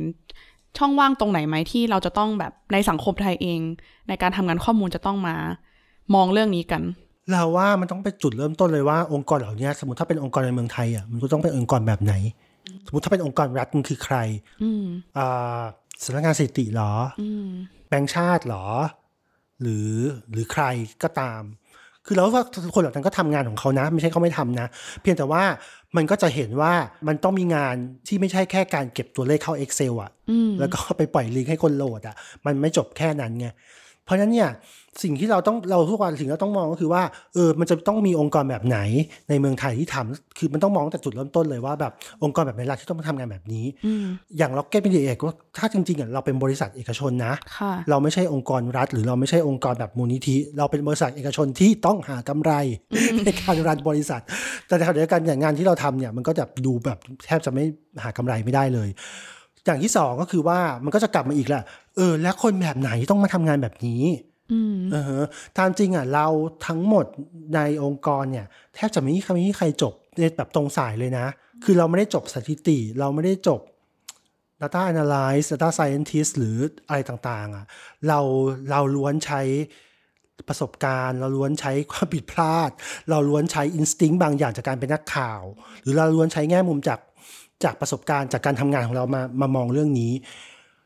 มันจะมีสเต็ปการมอง แบบไปเรื่อยๆอย่างเงี้ยอย่างเช่นเมื่อกี้มาถึงเรื่ององค์กรพอเรื่องคนทำงานอะพอเรื่องตัวงานแล้วตัวงานนั้นมันตอบโจทย์อะไรในสังคม ก็ต้องมามองอีกว่า เออ ตัวงานที่ทำอะตอบโจทย์อะไรบ้างในสังคม สังคมได้อะไรจากตรงนั้นเขาว่าสังคมเนี่ยอาจจะต้องเลนส์อาจจะกว้างมากตั้งแต่ policy maker ไปจนถึงคนที่แบบแค่จะเอาไปแชร์ในทวิตเตอร์อืมในขณะเดียวกัน แล้วเราไปถึงคนเอางานนั้นไปถึงคนในสังคมได้มากน้อยแค่ไหน มันก็จะกลับมาดูที่ตัวองค์กรอีกทีหนึ่งว่าตัวองค์กรมีมีประสิทธิภาพมากน้อยแค่ไหน อย่างเช่นตอนนี้สิ่งที่เรากำลังคิดกันก็คือว่า Rocket Media Lab เนี่ยทำทำข้อมูลเยอะมากแล้วก็ลึก แล้วก็อีเวนต์ตัวที่มันเป็น analyze หรือบทวิเคราะห์เนี่ยก็ไม่สั้นคือยี่สิบหน้า มันมีวิธีการอีกเยอะมากที่จะสามารถนำสิ่งเหล่านั้นไปให้คนเข้าใจได้ง่ายและรู้ได้และรู้จักได้ง่ายมากกว่านี้ อย่างเช่นก่อนที่เราคุยกับเป๋า iLaw เป๋า iLaw ก็เริ่มทำ TikTok เป๋าก็บอกว่าพี่ก็ต้องทำผมก็ไม่เคยทำเราก็บอกว่าฉันชอบเวลาที่ไหนไปทำ TikTok แต่ขณะเดียวกันก็จะเห็นว่าสิ่งที่ iLaw ทำง่ายๆ TikTok อะมัน reach คนแบบเป็นล้านอะอืมอืมเออเราก็รู้สึกว่า เออ ในขณะที่กันเราก็เห็นองค์กรอื่น ๆ ที่ทำงานด้านนี้อย่างเช่น เราเห็นเพจพูด เราเห็นเพจนวลเราเห็นคนอื่นอีกมากมายที่ที่แปลงข้อมูลไปสู่แพลตฟอร์ม หรือไปสู่รูปแบบต่างๆ ที่ ที่มันมากกว่าตัวหนังสืออะแล้วมัน reach ผู้คนอีกมากมาย ในขณะเดียวกันทุกอย่างแต่ว่าทุกอย่างมัน base on สิ่งที่เรียกว่าข้อมูลอืมเพราะก็เนี่ยคือมันสื่อสารให้มากขึ้น ใช่ มันมีภารกิจอีกเยอะแยะมากมาย ที่องค์กรข้อมูลอย่างเราต้องทำต้องต้องเน้นว่าอย่างเรานะ เพราะว่าตามจริงอะตามจริงองค์กรข้อมูลหลายๆองค์กรเขาจะบอกว่าฉันก็แค่ปล่อยข้อมูลไง หรือฉันก็แค่ปล่อยบทวิเคราะห์ไง หรือฉันก็แค่ทำงานกับสื่อก็พอไงแต่เรารู้สึกว่า ถ้าเราอยากจะทำให้กระบวนการนี้มันกลมมากขึ้น พูดง่ายๆคือว่าทำให้ประเด็นเนี้ยมันไปถึงสังคม มันไปถึงการดีเบต มันไปถึงการนำไปขับเคลื่อนเป็นแคมเปญเป็น policy เราก็ต้องทำงานเชิง advocate มากขึ้นทำงานการสื่อสารมากขึ้น เพราะเนี่ยในระหว่างทางตั้งแต่ต้นจนจบเนี่ยมันจึงมันจึงมีกระบวนการคิดที่มันอาจจะไม่สามารถใช้กระบวนการคิดแบบ คนที่ทำงาน Data ร้อยเปอร์เซ็นได้อะอืมอืมอืมเออทีนี้อยากถามว่าตั้งแต่เราทำงานมาค่ะ เราดูข้อมูลเชิงลึกในหลายประเด็นเนาะโดยเฉพาะประเด็นในเชิงนโยบายสาธารณะ อยากรู้ว่าไอ้ภาพรวมเหล่านี้มันมีความบอกอะไรที่น่าสนใจในความเป็นไปในสังคมไทยบ้างไหม บอกว่าสังคมไทยไม่ได้ใช้ข้อมูลในการขับคือเรื่องสังคมคือเราก็ อันนี้คือมัน ไม่รู้มันจะเรียกว่ามัน มันน่าเศร้าอะสำหรับเรานะ เรารู้สึกว่าตามจริงข้อมูลมันอาจจะไม่ใช่คำตอบของทุกอย่างนะ ข้อมูลไม่ใช่ยาพิเศษ แต่อย่างน้อยมันเป็นมันเป็นสิ่งนำทางอะไรบางอย่างนะถ้าคุณเหมือนแบบว่าคุณยังคลำทางไม่ถูก หรือคุณไม่รู้ว่าคุณจะใช้ทูหรือว่าวิธีการอะไรในการแก้ปัญหาใดแก้ปัญหาหนึ่ง ข้อมูลมันอาจจะเป็นฟ u n เดชันที่ดีในการในการเริ่มใช้ จากนั้นมาเราจะเห็นว่าองค์กรรัฐเนี่ยไม่เคยใช้ข้อมูลในการออกแบบ policy เลย น้อยมากเออซึ่งก็อาจจะใช้แต่ว่าแบบใช้ในเชิงที่รู้สึกว่า เออมันมันขัดแย้งกับข้อมูลที่เราได้มาในการที่เราหาว่าเราก็เลยรู้สึกว่า แล้วเราจะทำยังไงให้ให้ให้ให้สิ่งเหล่านี้มันเป็นนอมที่คือถ้าเราถ้าเรารู้กระบวนการอะไรบางอย่างไม่ว่าจะเป็นเมืองนอกหรือเมืองไทยเองเนี่ยในการจะออกกฎหมายกฎหมายหนึ่งเนี่ยมันต้องมีชั้นกรรมาธิการที่จะต้องคอยแบบเอาข้อมูลมา ดูกันมาอะไรอย่างเงี้ยแต่กระบวนการนั้นอะมันไม่ก่อให้เกิด ในการใช้ข้อมูลนำทางในการไปสู่ระดับนโยบายหรือการออกกฎหมายหรือการออกพรบเลยอะพรบที่ออกมาไม่ไม่ได้เบสออนข้อมูลเลยหรือแม้กระทั่ง สิ่งที่ต้องปฏิบัติภายใต้กฎหมายสิ่งที่ต้องปฏิบัติภายใต้การออกนโยบายมันไม่ได้เบสเบสออนข้อมูลเลย ทุกคนมันเบสออนอะไรอะไรก็ไม่รู้อะซึ่งเราก็รู้สึกว่า เออเราเราก็ไม่รู้ว่าจะแก้ไขปัญหานี้ยังไงซึ่งอาจจะไม่ใช่เราที่ต้องแก้ไข แต่เรารู้สึกว่าแต่สิ่งที่เรารู้สึกว่าเราทำได้ก็คือว่าเราต้องผลัก ข้อมูลนั้นออกไปสู่สังคมให้มากขึ้น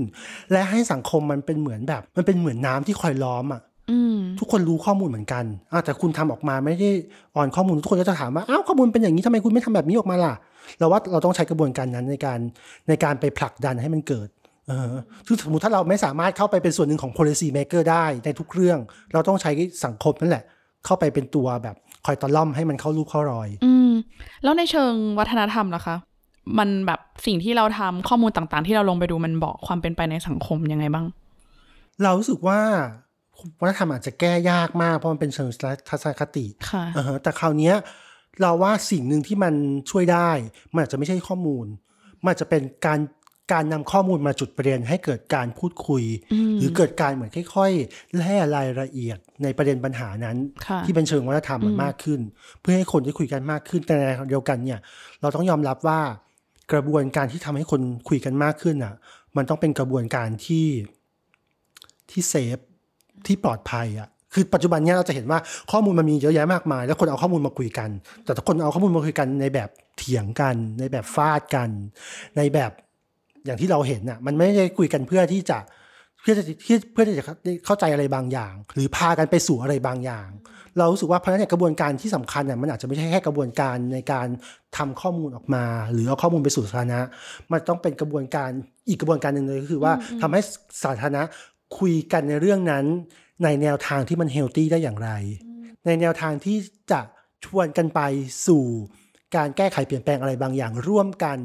ได้อย่างไร หรือแบบยกระดับการคุยกันต่อได้อย่างไร ไม่ใช่แค่ เอามาฟาดกันในทวิตเตอร์แล้วจบ หรืออเอามาทะเลาะกันตามคอมเมนต์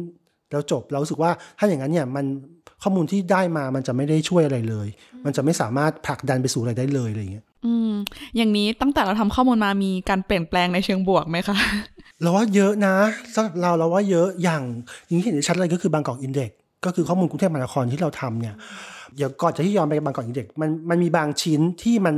มันไปสู่ policy maker อืมอ่าอะอย่างเช่นอ่า rider อืมซึ่งแต่เรายังไม่รู้ว่าตัวพรบที่ออกมาที่เป็นพรบแรงงานแพลตฟอร์มจะออกมาเป็นยังไงนะ แต่อย่างน้อยเนี่ย มันก็ทำให้เราเข้าไปสู่กระบวนการที่มันเป็นกระบวนการ policy maker ระดับหนึ่งจริง ๆ ของกระทรวงแรงงาน แต่เราก็ไม่แน่ใจว่าเขาจะใช้ข้อมูลอย่างไร แต่อย่างน้อยมันก็เป็นกรอบ ให้เขาในการนำข้อมูลของเราเนี่ยลงไปทำข้อมูลของตัวเอง ทำวิจัยของตัวเองเออภายใต้กรอบที่มีที่เราทำไว้ อย่างที่สองก็จะมีบางข้อมูล เช่น เราทำเรื่องน้ำประปาดื่มได้อืมอ่าซึ่งทำจริงมันเป็นแบบมันเป็นปัญหาที่ตอนทำนั้นเซอร์ไพรส์มาก ตอนทำนั้นอะเรื่องนี้ไม่ไม่ได้เป็นประเด็นในสังคมเลยอืมอืมไม่มีใครพูดถึง แต่มันเป็นเรื่องแบบเรื่องของเราเองที่เรารู้สึกที่ที่เรารู้สึกเองอะเรารู้สึกว่าเวลาเราไปห้างแล้วเราเจอแบบแม่บ้านที่ที่ที่ห้องน้ำชายอะไรเงี้ยหรือห้องน้ำหญิงอะไรเงี้ยแล้วเราแบบเราไปเดินไปซื้อน้ำในร้านสะดวกซื้อในห้างอะเขาก็ต่อคิวซื้อกับเราแล้วเราก็สงสัยว่าเขาได้เงินเดือนต่อวันเท่าไหร่อะอืมแล้วเขาต้องซื้อน้ำกินเองอะอืมอ้าวแล้วทำไมทำไมแบบห้างไม่มี provide น้ำให้พนักงาน แล้วก็มาสู่ได้ว่าอ๋อเขาไม่ใช่พนักงานห้าง เขาเป็นพนักงานของบริษัทที่บริษัทความสะอาดที่ห้างจ้างมาอีกทีหนึ่งเพราะเป็นการจ้างช่วง เพราะฉะนั้นยังไม่อยู่ภายใต้กฎหมายที่ ต้อง provide น้ำหรืออะไรสวัสดิการอย่างอื่นให้ แล้วก็กลับมาคิดว่าอ้าวถ้าคนระดับได้เงินรายวันแบบสามร้อยแบบอะไรเงี้ยต้องซื้อน้ำกินเองอะ่ะแม่งเขาต้องเหลือเงินกี่บาทอะ่ะที่จะกลับบ้าน แล้วถ้าเขาไม่ต้องซื้อกินเองเขาอาจจะเซฟสิ่งนั้นได้กี่บาทต่อวันอะไรเงี้ยเราก็รู้สึกว่าเออเราทำเรื่องนี้ดีกว่า แล้วเราก็หาข้อมูลว่าเออแล้วทำไมน้ำดื่มไม่ได้อะ่ะ ก็ต้องไปนั่งหาข้อมูล ก็ต้องคราวนี้ก็โทรคุยกับอาจารย์ ฝั่งวิศวกรรมเกษตร ฝั่งคนที่ทำอะไรมาก็คือแบบเนี่ยแล้วสุดท้ายเนี่ยมันก็ไปประจวบเหมาะกับพรรคการเมืองการเมืองหนึ่งที่กำลังทำแคมเปญเรื่องน้ำประปาดื่มได้ทั่วประเทศ ซึ่งเขาก็ตอนที่เขาทำแคมเปญเขาก็เอาข้อมูลเราไปใช้เราสึกว่าเนี่ยมันก็มันก็ขับเคลื่อนไปสู่การออกนโยบาย แต่ในขณะเดียวกันมันก็มีอีกหลายเรื่องที่อาจจะยังไม่ไปสู่สิ่งนั้น แต่มันก็ก่อให้เกิดดีเบตหลายอย่างในเมืองไทย เช่น ตอนที่ทำเรื่องมากอกอีเด็ก อ่าเรื่องน้ำท่วมก็อาจจะมีดีเบตขึ้นมาว่าเฮ้ยน้ำท่วมมันไม่ใช่แค่การทิ้งขยะลงคลอง แล้วไปอุดตออุดตันคลอง อุดตันท่อระบายน้ำมันมีองค์ประกอบอื่นอีก เช่น ถังขยะมีไหมตอนนี้เราจะเห็นว่าถังขยะหายไป หรือท่อระบบท่อรวมในเมืองไทย ซึ่งมันทำให้ทั้งน้ำเสียและน้ำจากฝนมารวมกันในท่อเดียว มันไม่ได้ช่วยอะไรเลย หรือดีเบตเรื่องอื่นที่เกิดขึ้นอะอย่างเรื่องรถเมล์ที่เราทำอย่างเงี้ยมันก็เกิดดีเบตเกิดขึ้นว่าอ้าว ตกลงอะใครจะแก้ปัญหานี้คสมกคมนาคมหรือกรุงเทพ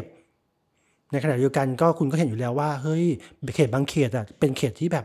มีประชากรสูงแบบสูงมากระดับต้นๆของกรุงเทพอะจะมีรถเมย์อยู่สองสาย ซึ่งปัจจุบันนี้ไม่รู้กี่เหลือกี่สายแล้วเพราะมันมีการปฏิรูปรถเมย์เนี่ยเรารู้สึกว่ามันมันอาจจะเดินทางมันอาจจะยังเดินทางไปไม่ถึง policy maker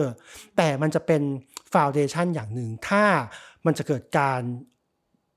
เปลี่ยนแปลงอะไรบางอย่างเกี่ยวกับเรื่องนั้นเขาอาจจะเอาข้อมูลนี้มาเป็นฐานข้อมูลในการที่จะสร้างนโยบายบางอย่าง หรือในเดียวกันมันอาจจะยังไม่ถึง แต่ว่ามันเป็นดีเบตที่ทำให้คนเห็นมากขึ้น คนรู้มากขึ้น และคนนำไปใช้มากขึ้น ในการที่จะแบบถกเถียงกันในสังคม แม้กระทั่งตัวแคนดิเดตเองในหลาย ๆ เรื่องที่เราทำอะก็หยิบยกข้อมูลของเราไปใช้ในตอนที่เลือกตั้งผู้ว่ากรุงเทพ โอเคค่ะ เอ่อ ต่อไปขอเป็นคำถามสุดท้ายค่ะ ว่าเราอยากเห็นอนาคต Rocket Media Lab ทำงานในแบบไหน เราวางแผนไว้แบบไหนบ้าง ตอนนี้ เรารู้สึกว่าเราอย่างที่เราพูดไปทั้งหมดเรารู้สึกว่าทำยังไงที่ที่เราจะสามารถ balance balance ที่มีมีเป้าหมายที่แตกต่างกัน แต่ว่ายังทำงานหลาย ๆ อย่างร่วมกันได้ เช่น เรายังทางยังทำงานข้อมูลเชิงสาธารณะได้ในขณะเดียวกันเราก็มีผลิตงานเชิงวัฒนธรรมสังคมได้ มันจะมีงานบางอย่างที่จะจบสั้นหน่อยเร็วหน่อย แต่ก็ข้อมูลไม่ตายจะงานบางอย่างที่เราจะสามารถนำไปสู่การขับเคลื่อนเชิงนโยบายได้ อันนี้เป็นสิ่งที่เรากำลังวางแผนอยู่แล้วเราอยากจะให้อองค์กรของเราไปสู่สิ่งนั้น คือเราไม่อยากแค่จะทำข้อมูลออกมา แล้วก็ส่งให้สื่อแล้วก็จบไปแต่เราอยากจะเดินทาง ไปกับพร้อมกับข้อมูลนั้นในการขับเคลื่อนสังคม อาจจะขับเคลื่อนทั้งแบบแค่ดีเบต อาจจะขับเคลื่อนทั้งแบบการไปสู่การเป็น policy maker การไปสู่การแคมเปญในการเปลี่ยนแปลงอะไรบางอย่าง แต่เรารู้สึกว่าทั้งหมดนั้นอะมันค่อนข้างใช้ทรัพยากรบุคคลและทรัพยากรแรงงานในการทำแต่ละประเด็นเยอะเพราะเนี่ยสิ่งที่เราต้องทำก็คือว่าเราต้องคิดดีๆ ว่าชิ้นไหนได้ ชิ้นไหนไม่ได้ ชิ้นนี้ทำไปเพราะอะไรทำไปจะเอาแค่ไหน คือการวางแผนน่ะ มันเป็นสิ่งที่สำคัญกับในการทำงานขององค์กรเล็ก ๆ ในขณะเดียวกัน เราก็ต้องคิดให้มากขึ้นว่า ในขณะที่ทรัพยากรที่เรามีน้อย ก็คือทรัพยากรบุคคลในออฟฟิศเนี่ยงานชิ้นไหนที่มันมันจะสามารถขับเคลื่อนสังคมในประเด็นที่คนอาจจะยังไม่ทำกัน แล้วเราไปทำตรงนั้นเพื่อจะ support ข้อมูล เพื่อที่ทำให้แบบสังคมมันสามารถมีอะไรบางอย่างไปนำไปขับเคลื่อนในประเด็นนั้น ๆ ได้ แทนที่จะไปทำในประเด็นที่แบบมันอาจจะซ้ำกับคนอื่นๆเยอะแยะมากมายอะไรเงี้ยนั่นคือสิ่งที่เราพยายามจะทำในขณะเดียวกัน เราก็ต้องมีภาพใหญ่บางอย่าง ที่เราจะต้องวางไว้ในอนาคตเช่นกำลังจะมีเลือกตั้งในปีหน้าเราจะทำอะไร และสิ่งที่เราจะทำมันจะขับเคลื่อนสิ่งที่เรียกว่ากระบวนการประชาธิปไตยผ่านการเลือกตั้งในเมืองไทยอย่างไรบ้าง เพราะเนี่ยเราอาจจะแบบมองทั้งแบบงานชิ้นเล็ก ๆ ที่แบบ ส่งสื่องานชิ้นเล็กที่แบบอาจจะแบบเอาไว้แบบจุดประเด็นในสังคม เอาไว้มาคุยกันมาดีเบตกัน ไปจนถึงงานชิ้นใหญ่ที่ต้องขับเคลื่อนสังคมและประเทศนี้เราต้องแบบมองอาจจะเราจะมองหลายระดับมากขึ้นแต่ในขณะเดียวกันเราสิ่งที่เรายังคงไว้เสมอก็คือว่าจะทำยังไงให้ให้ Rocket Media Lab อะเป็นเป็นที่ที่คนนึกถึงว่า เฮ้ยมันเกิดประเด็นนี้มา แล้วก็ Media Lab จะปล่อย ข้อมูลอะไรวะ ในเรื่องนี้หรือเราจะได้ข้อมูลอะไรจากเขา หรือเขาจะออกมาพูดในแง่มุมไหน หรือเขาจะแบบยิงอะไรออกมาในสถานการณ์แบบนี้ เราสึกว่าสิ่งนั้นยังเป็นสิ่งที่เราแบบตั้งความหวังแล้วก็พยายามจะไปให้ถึงจุดนั้นให้ได้อยู่ ค่ะ อืม ฟังทั้งหมดแล้วก็มีทั้งเรื่องข้อมูลแล้วก็ที่สะท้อนให้เห็นภาพรวมของสังคม แล้วก็การทำงานของ Data Journalism ด้วยนะคะ วันนี้ต้องขอบคุณพี่ตั้มมาก ๆ เลยค่ะ ขอบคุณครับ ค่ะ ถ้าใครสนใจฟังตอนอื่น ๆ เกี่ยวกับการทำงานของสื่อนะคะ สามารถติดตามฟังได้ที่ d 1 1 w o r l d ได้เลยค่ะ วันนี้สวัสดีค่ะ